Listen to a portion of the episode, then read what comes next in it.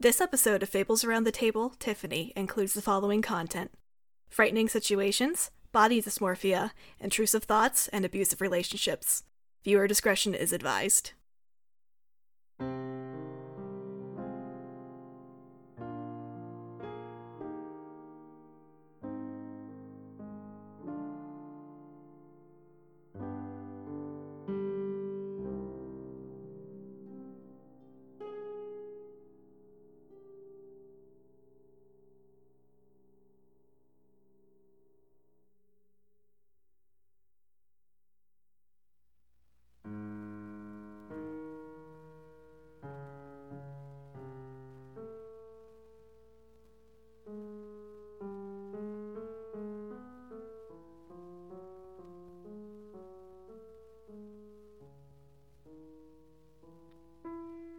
Once upon a time, there lived a lord whose place was so splendid and so richly furnished that even the sultans could not be compared with it. He had dishes of gold and silver, sofas and chairs upholstered in the finest silk. The walls were adorned with every kind of curious antique. There was, however, something very odd about this lord. The color of his beard was a rich and shocking blue. His countenance was both distinct and unmistakable, and so he was never spoken of by his real title, which was Grand and Noble, but instead, he was simply referred to as Bluebeard. He was a fearsome man, with deep set eyes, and he was known for having an uneven temper. Even so, Bluebeard had been married many times. No one quite knew what had become of each of his wives in turn, as there had never been a funeral at the palace that anyone living could remember. They simply vanished, and when time passed, he would marry anew. One day, Bluebeard went hunting in the countryside near his estate. With the sun high, he came upon a dilapidated farmstead and wished to slake his thirst and rest. The farmers were eager to please the powerful lord and sent their lovely daughters scurrying to serve him tea and bread. Bluebeard was instantly smitten with her beauty. He decided right then that he would take her as his wife. For a week, he entertained her amongst a cadre of fine lords and ladies. No expense was spared. His wealth was dazzling in the way a cobra dazzles a mouse. After that single hedonistic week, Bluebeard came to call with a marriage proposal. Bluebeard scared the young woman, but she couldn't let her family languish in poverty. And besides, maybe his beard wasn't quite that blue. She accepted his proposal. In short order, they were married at the palace. Such a sight it was! A thousand white lilies decorated the pagoda for the ceremony. Delightful incense burned throughout the night. The young bride awoke the next morning in her bed, alone, her marriage yet unconsummated. This caused her some amount of anxiety, yet also relief. She was escorted by a servant to the dining hall, and there she found Bluebeard breaking his fast. He greeted her cheerily and bade her to eat. Bluebeard informed her that he had received urgent news and must leave at once on a journey of much importance and would likely be gone many weeks. To console her, he kissed her affectionately and gave her the keys to every door in the house. He bade her to amuse herself in his absence. Here He said, are the keys to your new home. The smallest key, my dear, is for the closet at the end of the great gallery. Open everything, go everywhere. Save this one little room. I forbid you to use that key. The bride promised to faithfully obey his orders. She stood waving to him from the palace gates as his caravan of camels and horses kicked up a trail of dust as they departed. Tiffany, sweet Tiffany, you wake up alone in your bed, cushioned by softness you didn't think was possible. You realize you're still in your wedding dress, white and beautiful, though you can't help but feel it clashes against your body. As you walk through the halls and down to the foyer, you can't help but feel the house around you seemingly twist and warp, its walls foreign, its floors alien. Everything about it feels so unwelcoming. The bumps and thumps of groundskeepers echo basely from all directions, making you feel like you're being watched. You stand at the base of the ornate staircase in your bare feet and take a deep breath. You might feel out of place, but this is your place now, no matter how wrong it feels, no matter how wrong you feel. You grip the keys to the manor, left to you by your dear husband, Marley. It's time now to see the luxury that's been bestowed upon you. So, sisters, how do you feel about your husband being called away immediately? Um, I, I feel like the virgin was sort of like heartbroken and disappointed, um, but isn't going to like say anything about it. She's going to try to like keep a smile on her face as much as she can in front of Bluebeard, uh, and as soon as she's alone, is sort of like dejected with with uh, what feels like rejection, but she sort of like maybe somewhat logically knows like isn't. I would think that the witch is also um, disappointed and also I mean I would say she's mostly disappointed but kind of excited to explore. Like even though he's gone, he's given her this gift to kind of see the house and stuff. Yeah. Bit of a freedom that she wasn't expecting to have. What's the end of this feeling like? Suspicion. Um, I think to some degree she's in agreement with like the freedom of being able to explore without being watched. Um, that's certainly very nice, but she's also wondering why he had to leave so suddenly and where he had to be and why isn't spending more time with us more important than whatever else this is. We just got married. Mhm. Did it have to be right now? Exactly. Question, do we know like what he does or are we just like, oh he's a merchant, that's all we know? Um, you're aware that uh Marley is like just like a rich dude. So he does business TM. Okay. like you you can probably uh guess that it's like through doing like rich people TM stuff. yeah, he, he's doing a business. it's like on a soap opera when when the people are running business. You don't know what the business does. It's just business. It's very important. Yeah. That businessman. yeah. Um, okay. Well, now that I know where all of you stand, um, let me tell you who starts with the ring and control of Tiffany. oh man. Um, so based on the presents that um each of you uh gave Marley, uh, Bluebeard, uh, in our our wedding ceremony, um, the Virgin will start with the ring. oh, this is this is interesting because I, I feel like a lot of the virgin still feels like she's a guest. Uh huh. So I think that she's sort of being like pushed by her sisters to like actually explore, uh, even though she's like, we're gonna get into trouble, even though, you know, it's her house. It's very like, uh, it's very like Manderley, you know, with like, uh, you know, our protagonist wandering around. Um, but yeah, she does in fact uh, go with the uh, with her keyring. Yeah. So you approach the first door. What does the key look like? I think that the first key, she's going to choose like a simpler key. So it's like uh, a pretty standard um, brass key uh, with like a little ring on the end to put on the thing. But it might have honestly even been the first key in the ring. How does it feel in your hand? Um, I think that it feels like weirdly heavy to her. So, uh, i in addition to maybe the key being heavy, she kind of wonders if it's in her head of this is also bearing the weight of some responsibility of being the lady of the house now. But it does feel like very heavy to her, and the other keys uh, hanging down on the ring also feel very heavy. Like she's not used to its weight yet, and she like sort of wonders to herself if she will. Okay. All right. So you take the key and you put it into the keyhole, and it clicks very loudly as the door opens up. Uh, the weight that you feel in the key feels completely transferred to the door. As you push it open, the door is this like dark wood. It might even be oak, so it's like fancy and antique looking. Well, I guess antique to us, maybe not in Tiffany's time, but um but you push it open and this is a like a parlor. You imagine that many many of you nobles have had tea in this room. Uh it's got this air about it that's very like pristine. Uh, we we would look at it as if this this is like definitely someone has painted this room. This this room has been has been painted and is hanging in a museum. It's got uh, ornate furniture with curved feet. Um, there's a fireplace that's the the center of the room. Well, not the center, but the center of the like the center of attention, I suppose I should say. And it's got a warm fire burning underneath it. Above the fire, there's a, a painting with a beautiful woman lounging on a on a chaise lounge. Hmm, what else should be in this room?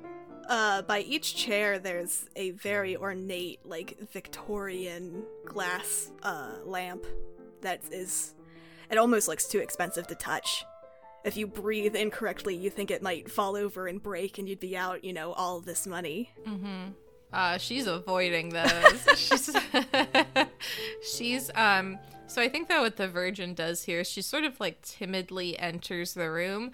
Um, upon seeing the vases, she doesn't trust herself and she decides to steer clear of those because, of course, like the the the last thing that she needs is the first thing that she does is she breaks some like irreplaceable vase that Right. uh, that her husband is like so attached to. Um, so I think that what she's so she's sort of like um in my mind those are kind of in the center of the room, sort of like a seating Yeah. area.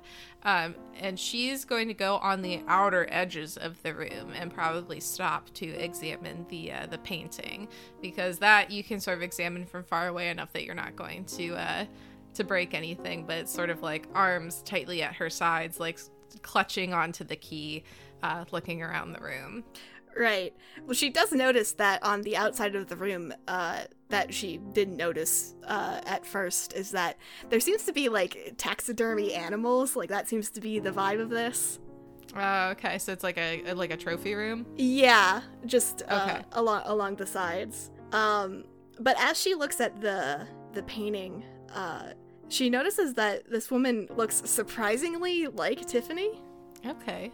Um yeah, I think she's going to sort of almost absentmindedly like stroke her own hair, which I'm imagining as being at least partially down. Um and and like as she looks at the painting being like that's like weird.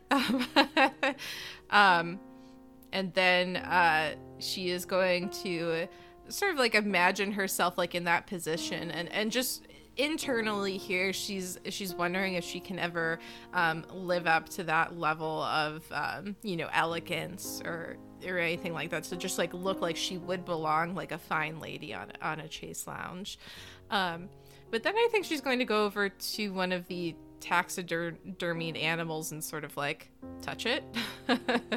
Yeah, it feels like a well, not a stuffed animal, but like a taxidermied animal ought to feel. right right Uh, other sisters, do you have any opinions of what is going on in this room, or how uh, the Virgin is choosing to interact with things? Actually, no, because my first instinct was to inspect the painting, so that was where the witch's interests were. So, Same, except the Animus wants to know who this woman is. Uh, how do you feel about uh, the Virgin's thoughts about the the woman in the painting? I think to some degree there's a sort of annoyance that we don't feel like we belong yet, but an understanding at the same time. Uh, we've only just gotten here, and this is all very new and this is very fancy. But I guess the Animus takes a little offense at the idea that we are uncomfortable with it because, of course, we can be this woman. But the Virgin, like, passing over looking at who this is, is a little bothersome. Um, I don't think she really cares about the taxidermied animals. That's fair. yeah. Okay. Um. So it sort of seems like the other sisters are sort of pushing her to be like, "Hey, hey, who's that person?" Mhm. Um. So she's going to um after you know touching one of the taxidermied animals, she is going to go like back to the painting and uh, lean a little bit closer and see if there is like an inscription anywhere on the frame or any sort of hint in the painting as to who this is. so, would you say that you are investigating a mysterious object? I would say that I'm investigating a mysterious object. Um, then you may ask two of the following questions: uh, Whose item is this? What memories does this item hold? What about this item is odd or uncanny? And why does Bluebeard keep this item? Um, I, I can pick how many you said two? Two. Um, so I think that why does Bluebeard keep this item is sort of like the number one thing for her.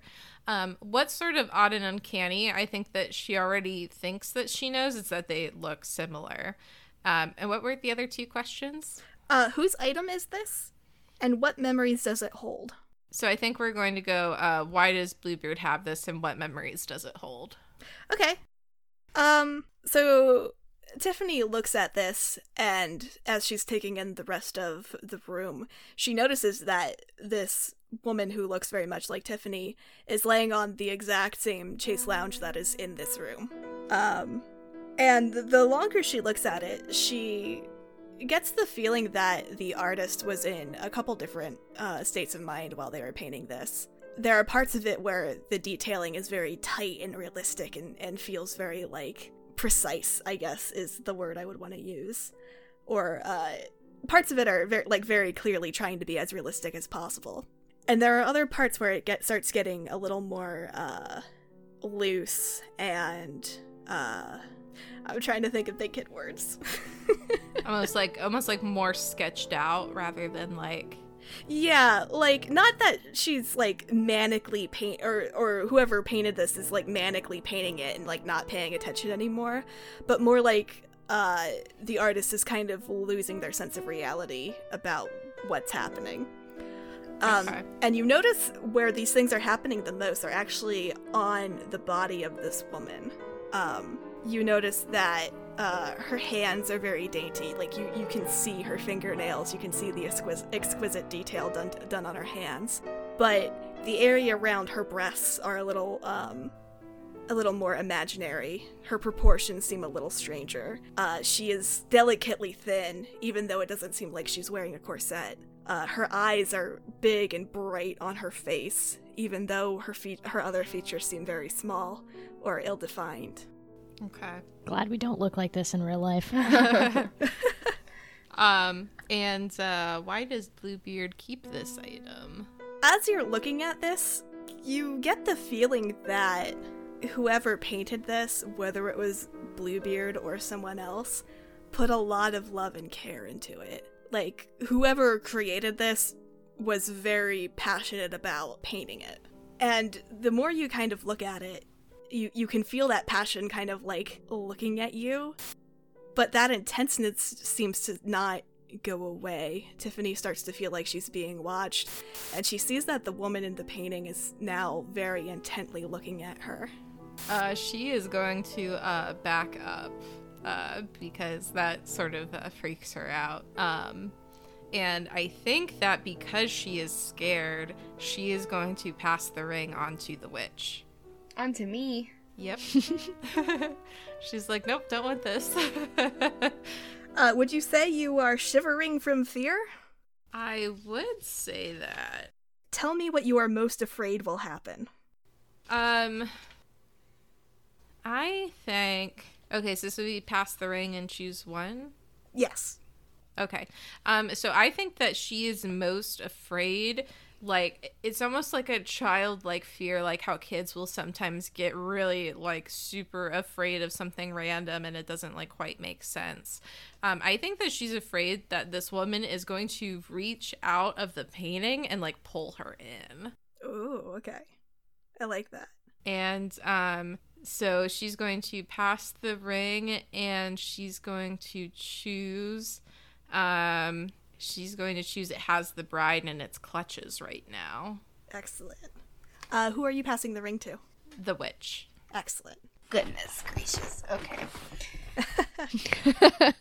So Tiffany backs away, uh, afraid of the sudden uh, eye contact that she has with this painting, and sure enough, she does see uh, the the woman start to move in the painting. She doesn't realize what's happening at first. Uh, she due to the kind of erratic nature of parts of the the the painting, it almost like Tiffany blinks her eyes and is like, "Whoa, that's that can't possibly be real." But surely enough, the woman from the painting reaches out not only from the painting and pulls herself from it and tumbles down onto the floor in front of the fireplace. There's a sudden thick smell of oil paint that fills the room. Um, and even more than that, it's more like paint thinner or paint that's been left too long, so there's something just chemical and wrong about the smell the the woman looks like a, a caricature of the woman that was in the painting. She's even thinner now. Her feminine features are exaggerated even more. Uh, her eyes almost look like they're about to pop from her face. They're so large and comical. Uh, but there's still this serene beauty about it, even though it's so horribly, terribly wrong.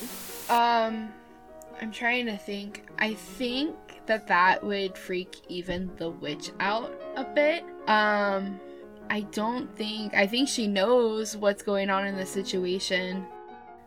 Uh, What what is the witch thinking? Like, or any of the sisters? What what are your like immediate first thoughts about seeing this thing fall out of this painting, suddenly smell real bad, and then start to get to its feet and look just horrible? I mean, since it's like the first thing that's really happened to her in the house, like it's like a oh shit moment kind of thing. Yeah. At least for the witch.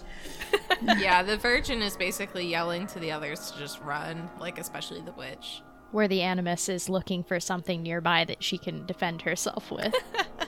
Yeah, fight or flight. That's that's what we've got. we did it. We did it, guys. Pack it up. Yeah. We're done here. yeah. um so I think that oh gosh, do yourself with violence. Um I'm trying I think I'm torn between either dirtying myself with violence or crying out for help cuz I think I think with it being the first one, I think that Tiffany or the witch would have would back up as far as she can, probably bumping into those very nice glass faces. Um crying out for help because she's this is something that even with her experience making charms and stuff, this is a whole new level of supernatural goings ons. Excellent. So to confirm, you'd like to cry out for help. Yeah. Okay, I need you to roll for that. How- Uh, you'll roll 2d6 and then add your resilience points. okay. So that is a seven. Excellent. Okay. Is it though? Let me think about what happens. um, so you cry out for help. What what do you yell? Um, I think first would just be a general cry out um of alarm and then she would probably just scream Help! Help me! Okay. Uh, so you you back away and look look around and and cry out.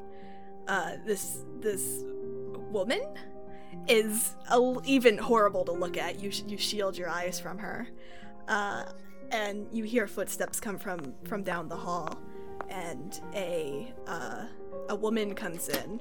She's definitely older than you, um, and she looks like she's she's had some time on, on her. Um, and she walks in and looks at you. How do you how do you greet her? um probably just with H- help me! I don't understand. and pointing at where this woman has crawled out of the painting. uh, the woman like sighs and shakes her head and looks up to where Tiffany's pointing, and she looks back to her. What do you want me to help you with, my dear? Do I still see? When she looks back, Tiffany can see the creature still standing in front of her, but she has also reappeared in the painting. Uh, so Tiffany is not exactly sure that the servant here can see the creature here.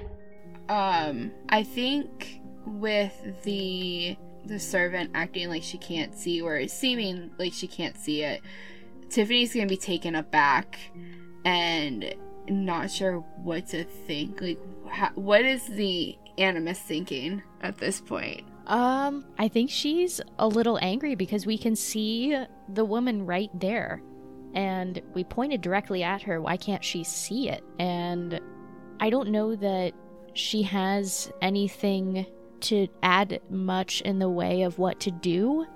But this also seems like a situation that if we're the only ones seeing this, then we might want to keep that to ourselves because this is really scary, but we don't need these people who we've just met and we just got here to think that we're frail or crazy. Right. Um, so I think, can I give up the ring to the animus in this situation? Uh, sure.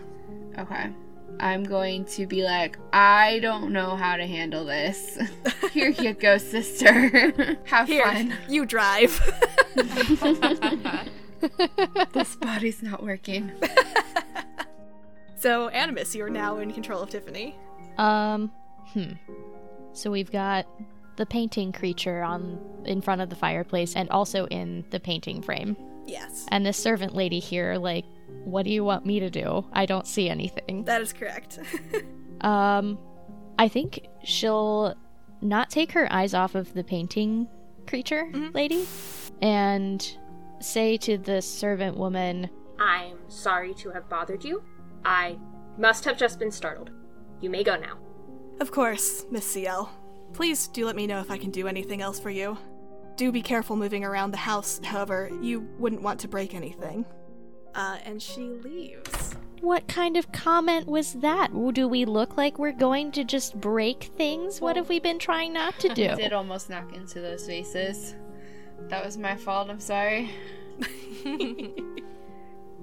Yeah, you you feel the smell getting stronger in here uh, from the from the paint monster. um, I I feel like the Virgin here does not trust the Animus to like if we stay in the room make the right decisions. So she's going to really push the Animus to just leave the room and, and lock the door behind them. Is the painting lady getting closer or is she just standing there? She does take a step closer to you, and you see that on the floor she leaves a paint footprint behind her. God, that's creepy. Well, now we're gonna get blamed for that too. yeah.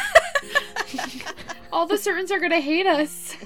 So so she takes a step and she leaves this footprint, and the longer it seems that she stays out of the painting, the more distorted and kind of uh, warped she gets. Uh, this big smile starts to, to form on her face with these lush, uh, beautiful lips. Um, they're painted with this beautiful cherry red that look like they're perfect for kissing. Um, her eyes still big and and uh, innocent, looking at you. She keeps smiling bigger and bigger until she reveals this toothy grin. Her, at first, these teeth very gnarled and and crooked soon turn to pristine white teeth. I think in this situation that the Animus, given that the Virgin wants us to leave and the witch didn't quite know what to do with this either, and it doesn't seem to be getting, like, it doesn't seem to be backing down to us staring it down, that I think we will try to exit the room. Okay, let, let me ask you this first of all. Do you think there's a truth you can propose about this room as to what you think Bluebeard's part in this creature is? Um, so, to further elaborate, proposing a truth will allow you to uh, take a f- token of faithfulness or a token of disloyalty. Uh, a, a token of faithfulness if you're if you have a feeling that Bluebeard has nothing to do with whatever this is happening up in here, or a token of disloyalty if you feel like he is somehow at the cause of this. I think because it's the Animus that is in control right now, that she would like to propose a truth. Yeah. Um, I don't think she's quite sure what happened here or who that is, but the emotion that went into this painting, the like distortion of whoever this was that sat for this, um, has definitely been twisted. And some she doesn't know about all of these witchy things as well as the witch does, obviously, but something bad seems to have happened here. That this painting that was done with care and love and um, like passion has ended up being more rather than I guess a token of love. This feels maybe even like some sort of like guard dog to this, Ah, okay. if that makes sense. I think so. That this is um I guess this is more like a harbinger of a feeling that she doesn't quite belong here. This wasn't her room. This is whoever was in the paintings room and that person this twisted version of them doesn't want them here anymore. Mm. Uh, what does? She, why does she think Bluebeard has something to do with that? I think she's going on the assumption that since this is his house, Mm. uh, that he would have something to do with it. And did the painting, when we looked at it before, did it look new or newer? Um, it's hard to gauge the age on it, but it didn't look like it was like an antique or anything. Okay. I guess to the Animus, this is just kind of another bit of evidence towards her suspicion that either scratch that. Do we know that he's had multiple wives beforehand? Uh, yeah, you'd you'd have heard through rumors that Bluebeard Okay. has married before. Then I would think that she suspects that this is one of his former wives, and that makes her deeply uncomfortable, especially since this painting lady doesn't want doesn't seem to want us here. Yeah. And that doesn't bode well. Okay. So to be clear, you definitely want to take a token of disloyalty here. yes. Okay. So let me explain to you how you're taking that token and leaving the room. so you've come to this conclusion that you need to leave now. Something bad has happened and it is not okay for you to be here. You can't this thing is getting worse the longer that you are here. Let's alleviate the situation. Uh, as you turn to leave, you hear the creature groan, and as you turn behind you, you see it kind of like look like it's trying to throw something at you. Uh, you flinch, but you don't feel anything like hurt you or anything. Uh, but when you look down, you notice that there's part of your wedding dress now that is covered in this paint. As this woman starts to to melt and disintegrate into the How ground. dare she? Uh, fearful, you leave. uh, and now you are outside this room and you're not in in any kind of immediate danger from from this thing. Uh, how do you feel? Bad. Is the paint still there? Yes, the paint is still there. The paint is staining your wedding dress. Is that for Pretty angry. Yeah, she ruined her dress. Right. This is Yeah. probably the nicest thing we've ever owned. Yeah. Um the the virgin is is really pushing the animus like you know it's like save the dress like try to get something out of the dress. So I guess then we would be searching for some other like a like a washroom or something that we could try to fix this paint issue. Uh, yeah. Before we get there, let me let me ask you guys some some questions to see how you how you feeling.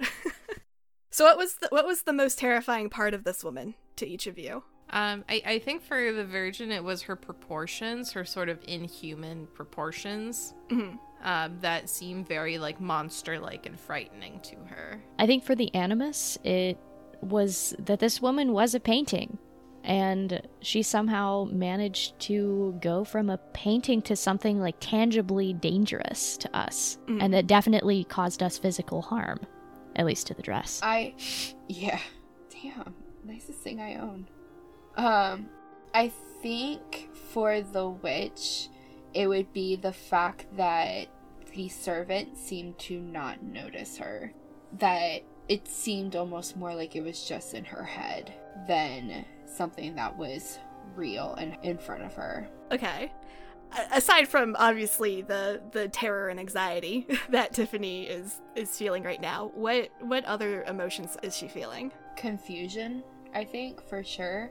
I think loneliness too. Um, you know, Bluebeard left, the servant couldn't see what this was. Like she feels like very alone. Okay.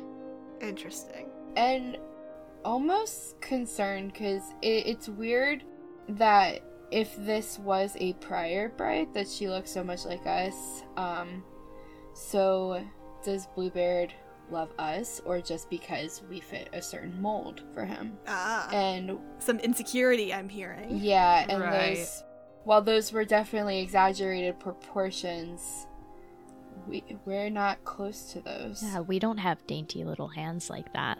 Mm, or womanly curves Excellent. So I'd like you to to hang on to those for a for a second.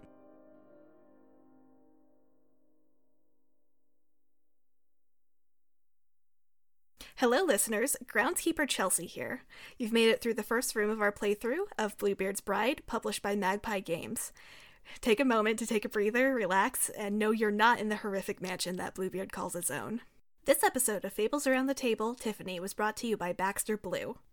Do you experience digital eye strain from too much blue light exposure from digital screens? Baxter Blue glasses are not your average frames. These blue light lenses filter 80% of the highest energy blue light, eliminating 99% of glare. This past year, we've all been glued to our devices more than ever, and only really last year did I realize the headaches I was getting by the time I went to bed from being at my computer and being on my phone for work projects almost constantly. Our exposure to digital light has soared, and our eyes and sleep are suffering as a result. Baxter Blue is also a force for good and provides a pair of reading glasses to someone in need for every pair sold.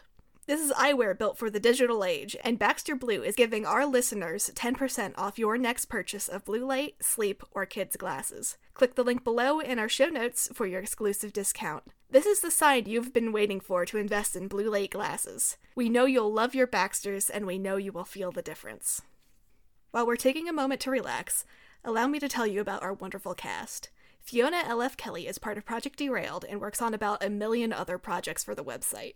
As well as being the showrunner for Fables Around the Table, she is also a player on Tales of the Voidfarer, a D&D 5e podcast featuring the world of Spelljammer. She's also the host of movie podcast Big Streaming Pile, where she and a co-host talk about bad movies on streaming services. And if that wasn't enough, she's also a writer, and you can find all of her projects she's working on at any given time at Fiona LF Kelly on Twitter. Annie Bell Kimmel is a friend to the show and is making her second player appearance on Fables Around the Table.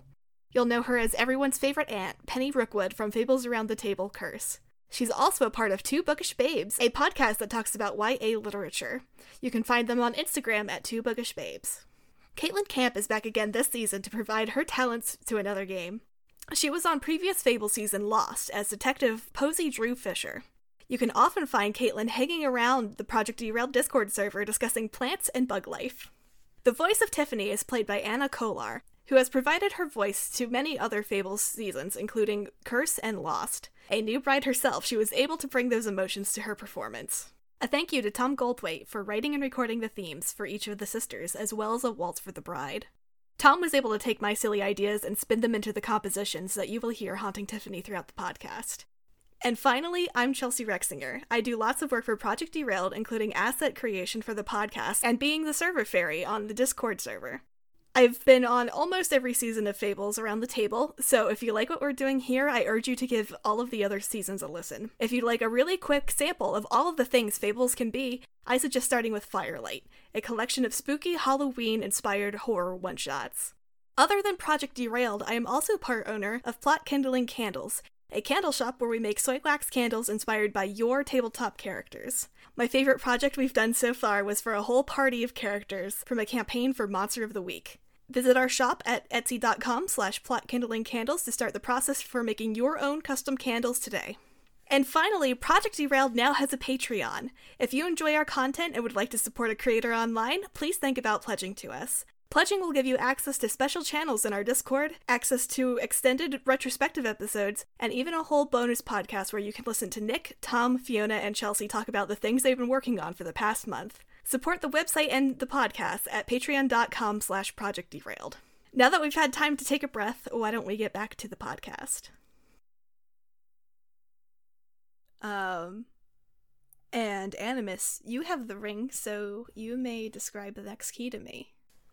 Um, so we're looking for a key that looks like it might go to like a washroom or something similar. So I think she's going to look for and then find a key that looks like um, it's silver, but the tarnish on it has been rubbed away by people's hands on the end of the key.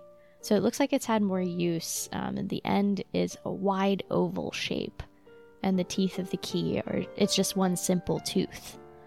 And it seems like maybe this might be one given that it looks like it's used frequently and the simplicity of it, that this would go someplace that maybe everyone would need to find eventually. Okay, so you take this this silver key and you you push it into the door and it clicks. Um, once you open it, uh, the first thing that you notice is that you're hit with the smell of soap and cleaning. When you enter, you see that you're entering actually a dressing room. Um, there are beautiful ornate armoires lining the walls. They look like they could be even be well, I guess they'd have to be hand carved, huh? um, but they've got like filigree on them, and they they look like they're like heirlooms. Uh, there are are there closets at this time? I mean, I'm definitely picturing the armoire from Beauty and the Beast, so. Yeah, I think Yeah. typically there might have been like a separate little room that you could um do all your Right. like very intimate business in, and sometimes that included like the clothing, but I think it also was used for having a servant nearby. Right. What? Okay. Here's what. Here's how I want to sh- share what I want to share. There's an armoire that's open, and you can see inside of it. That's how I'm doing it. um, All and right.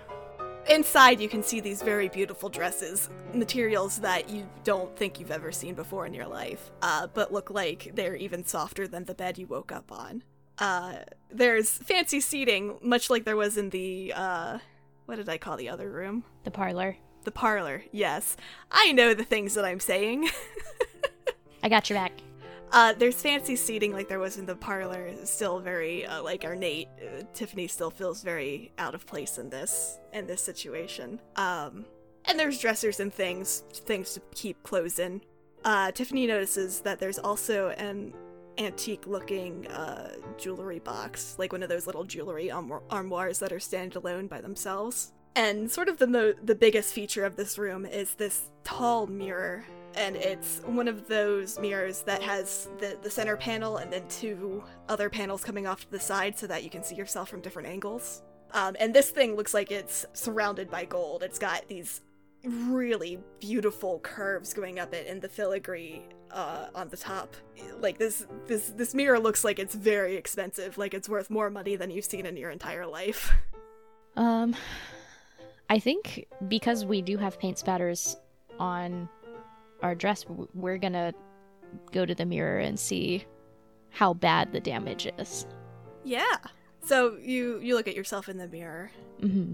and you see that there's kind of like where where the paint has hit your dress is on the like the foot of the skirt Mm-hmm. um and it's almost horrifying the way that you're looking at it almost looks like the paint is trying to crawl up you or like somebody has been laying on the floor and is trying to like pull themselves up on your dress that's sort of like the shape of the paint splatter uh down down to your leg basically oh, that's horrible. That's really scary. Is Actually, it is it growing? It's it's Oh, not okay. it's not moving or anything, but that like it looks like if I dipped my arm in paint and tried to pull myself up on on a dress, like that's the shape Oh. of where. That's so scary. yeah, it's not moving. It it's not like dried or anything, but it's it's not moving. It's not crawling up you. It's not. It's just paint on your dress. Ugh. Well, how are we supposed to get this out? um, look and see. Is there like um a separate door that's kind of like hidden that seems more like a servant's entry or anything? Uh, yeah, there does seem to be another door like that. Uh, can we check it? See if maybe they have like basic supplies in there or something. Maybe there's a wash basin through there. Yeah, okay. Yeah, you open the door and you do see like there's a little work area there for for cleaning or where um laundry might be taken before it's officially taken down to like a laundry room t- for washing. Um but yeah, you you find like the chemicals and and stuff in there that might be used to take paint out of things. Uh, definitely try to use those. Um I was gonna say, I guess she would look for something more familiar to see if there is anything that she could use to get this out, but I think her attention is also divided because of the beautiful dresses and this nice standalone fancy jewelry storage piece of furniture thing. And also wanting to make sure nobody's following her in to see this giant splatter. Yeah, and are there any paintings in this room? there are not. Yeah. Good. No more paintings. Safe Yeah. for now. Sigh Yeah. of relief for no paintings. yeah, she also wants to keep it away from the servants so they don't tell like she wants to get it out before anyone notices, I think, so that they don't tell Bluebeard like, oh yeah, she spilled something like all over her dress. Yeah, what if he thinks that we're not, I don't know, like serious about this? We're suspicious of him, but that doesn't mean that he needs to be suspicious of us. Exactly. Yeah. Right. Or, like, you know, not careful, like we just don't care. Yeah. Like this is like his big like gift, you know, to Tiffany. Um, in addition to the house and everything, and it feels like she's already like messed it up. Uh, so as Tiffany is futzing around in this side room trying to figure out how she's going to remedy the, the paint on her dress, she hears a rattling from the other room. I think she would put down whatever she was using to try to, probably in vain, remove the paint from the dress and cautiously um, poke her head or out, or at least see if she can see what might be making that noise from the inside of this this small room. Yeah. She looks out and she doesn't see anything like moving or anything. But when she listens very closely for the rattling, it sounds like it's coming from like the dangly bit on the drawer of the jewelry box.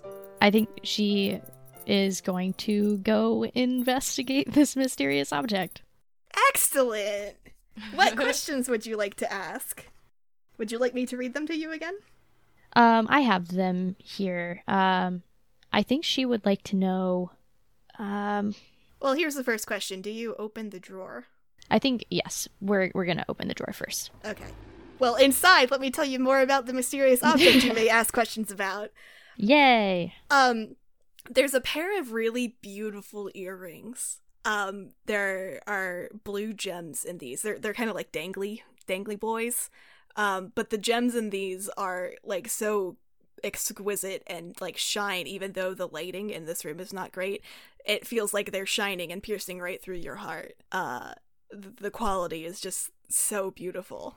Okay, so I think that helps. Um, I think the animus would want to know whose item is this, and because the drawer was rattling, I think she would want to know what about this item is odd or uncanny. Yeah. Um, hmm. Also, we'll say for the sake of fun that Tiffany totally has your ears pierced and could put these in if she wanted to. Nice. No, that would cause blood magic. She didn't. So, Tiffany picks them up, and she definitely feels like a woman of high status has probably worn these at some point. Um, somebody who was very uh, respected and and powerful. There's there's a like a, a radiance coming off of them that if even if Tiffany were to wear these, that she would have this uh, great power come come off of her, and that she would be given uh, respect and kind of be uh, people would be in awe of, awe of her uh, due to the energy coming off of these earrings. How tempting! Yeah, put them on. Put them on. I do we have any reservations about putting them on because I think these might go well with our necklace and Yeah, that's maybe it'll take attention away from the paint on the foot of this gown. yeah, that's the virgin's thought that like if she puts these on, she might be putting herself in a position that she seems more like the lady of the house, so she can sort of like uh postpone the problem a little bit. Um if it has to do with the dresser, maybe that'll help her get the confidence to tell one of the servants like you have to take care of this and make sure it's clean. The witch just thinks they're pretty and has wanted to put them on as soon as she saw them. There's that aspect too, for sure. Which is like those are mine now. yes.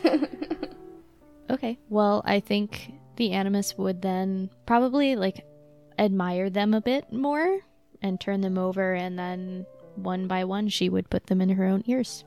Uh, does she go admire them in the big mirror? Yes, she does. Oh, buddy. Uh, Tiffany approaches the mirror and sees them in. What does everybody think of the the new beautiful earrings that Tiffany's wearing?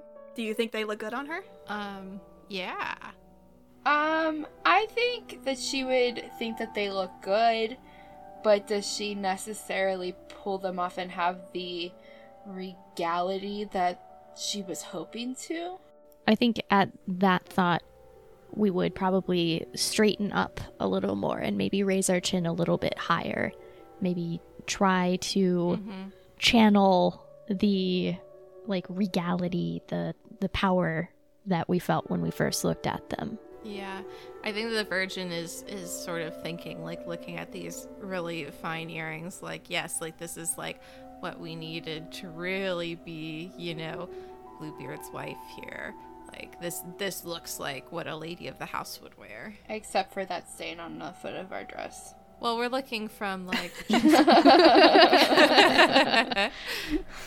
Fair enough. Just As the sisters are deciding these thoughts in Tiffany's head as she's she's looking at the earrings on her body, she hears a a voice.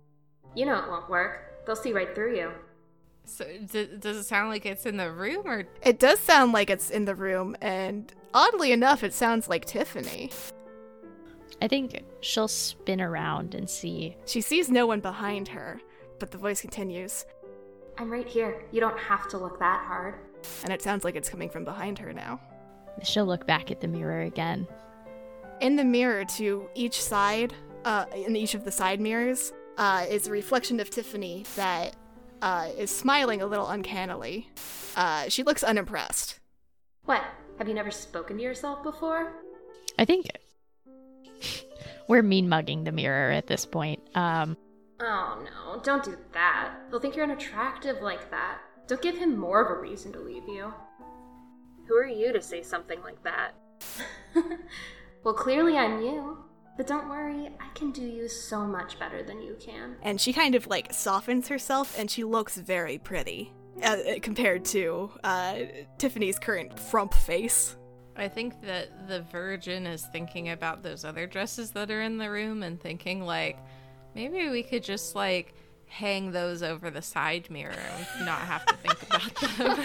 Just put that away. Let me just cover you up with a sheet. I do love that though.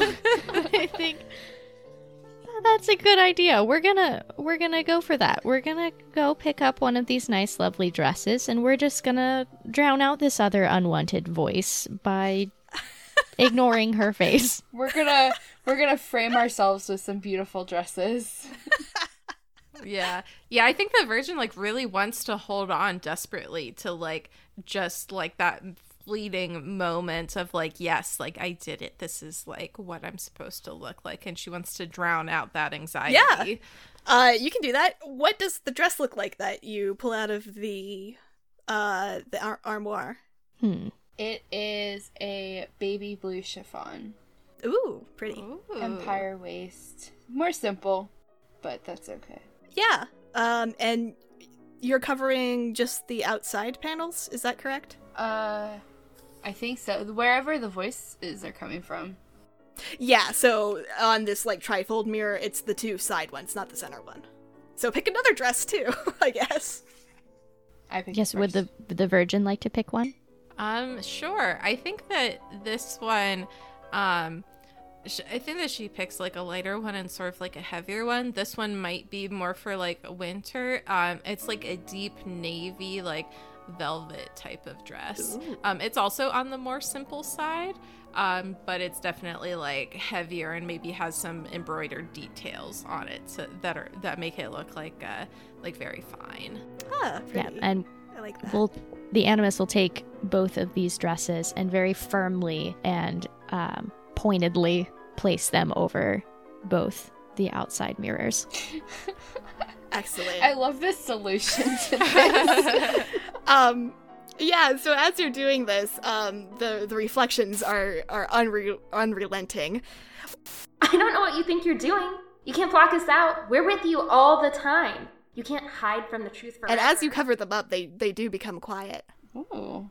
um so that you can look at yourself once more do you continue to look at yourself Um, I think to make a point, yes. Uh, we'll continue to admire ourselves for a moment. excellent I don't I don't know about you two though, but they did kind of get in the witch's head. Yeah. I, I think that they they did for the virgin as well, but she wants to like put it behind her as quickly as she can. So she's sort of like on the side of the animus right now, sort of like uh, glad that we're like, you know, straight back these like fabulous earrings and just like avoiding the stain really, trying to look anywhere but the stain. You've got your superhero pose going. yeah. Uh, so as Tiffany gazes upon herself in the beauty of these earrings and trying to convince herself that this is where she's supposed to be, there's a sudden rip as the dresses are ripped forward, and the two reflections lean out of the mirror. They no longer look like Tiffany. They look horribly mad. They've got gnarly teeth coming out of their mouth, but the smiles never fade from their face. Their eyes are wide and glued to Tiffany. You can't hide from us. We're always here. We will never let you forget what you are. Um, I think so. They're just leaning forward. Yeah, they they've torn the dresses in half and are now leaning through the mirror. Okay. They're not like outside of it, but they're like their head is poking out, like they're leaning through a through a window. I think the animus would remove her gloves and Are we about to have a duel?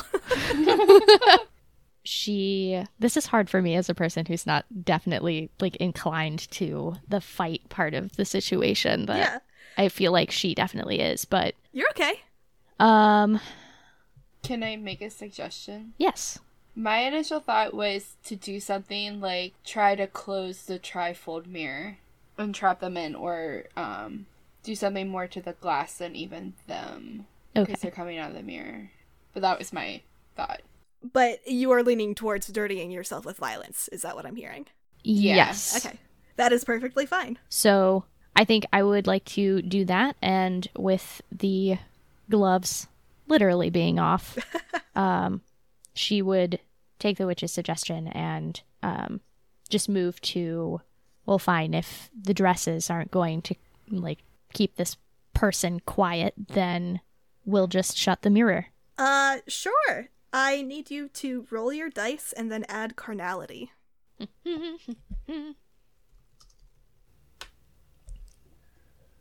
oh, heck!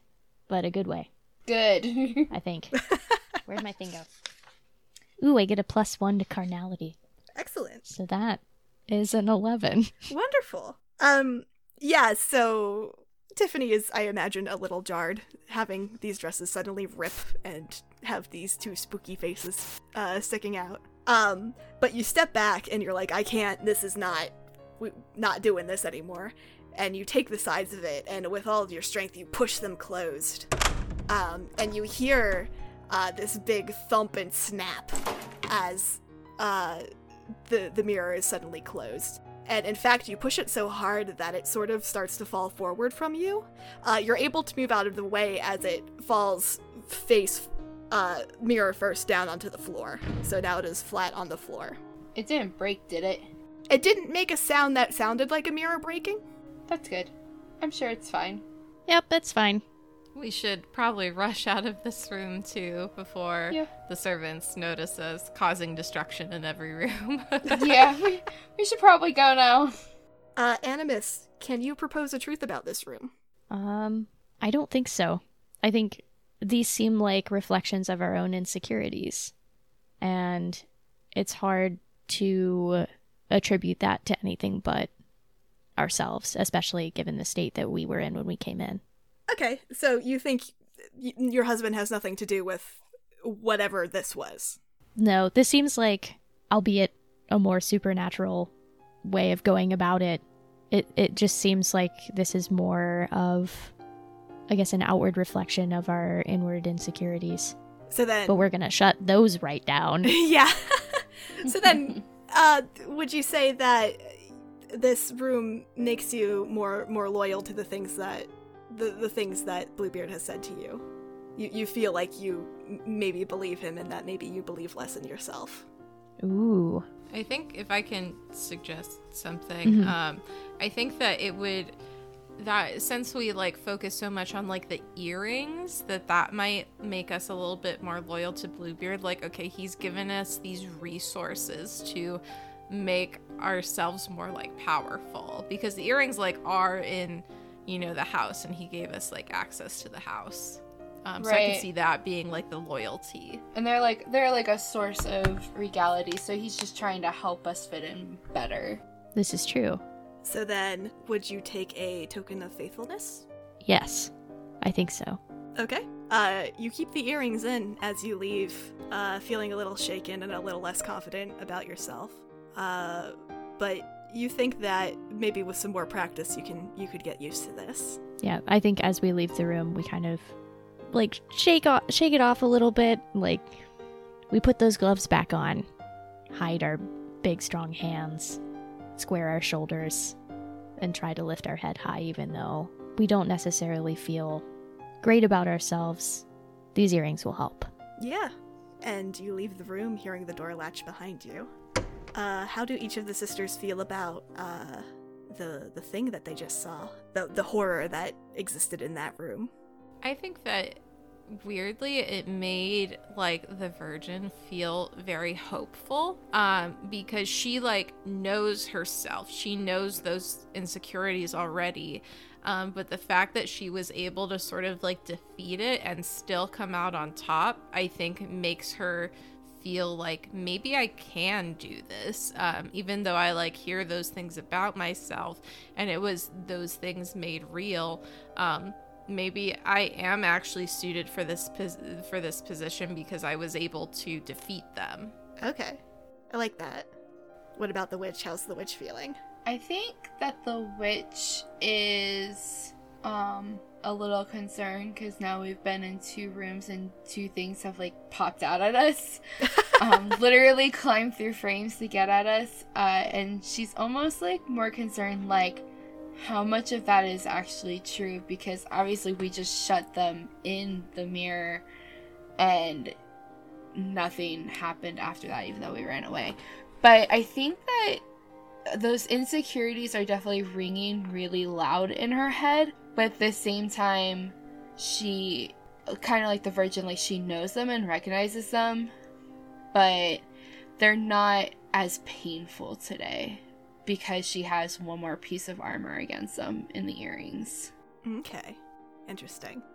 And does the Animus have any uh, final thoughts? I think the Animus is in agreement with the witch and the virgin. Um, the only other thing I think that she would have to add is that these insecurities they're dangerous. And this house seems dangerous and at least that these two rooms were very frightening, but we should be careful because these thoughts are insidious as well. Insidious indeed. Well, with these first two rooms and the bride's growing uh, anxiety about her place in the house, her unsuredness with her place in in the family, even, uh, I think we will end there. Yay! Are you guys all spooked? yeah, I'm. Uh, I did not like that oil monster thing. the oil painting was Yeah. really creepy Good. that yeah. that one like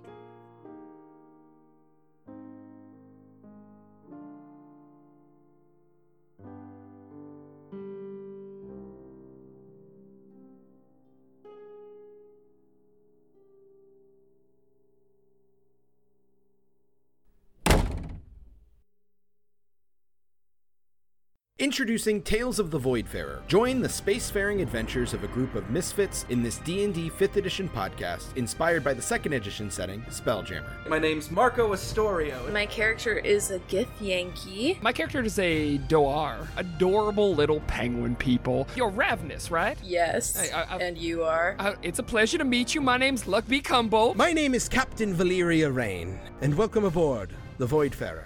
Luckbeak, Ravnus, come on! There's so much to see over here! Catch new episodes of Tales of the Voidfarer every other Tuesday wherever you get your podcast fix. That's funny. Wait, did you just hmm? say that's funny and not laugh, Ravenous? We really have to work on your social skills.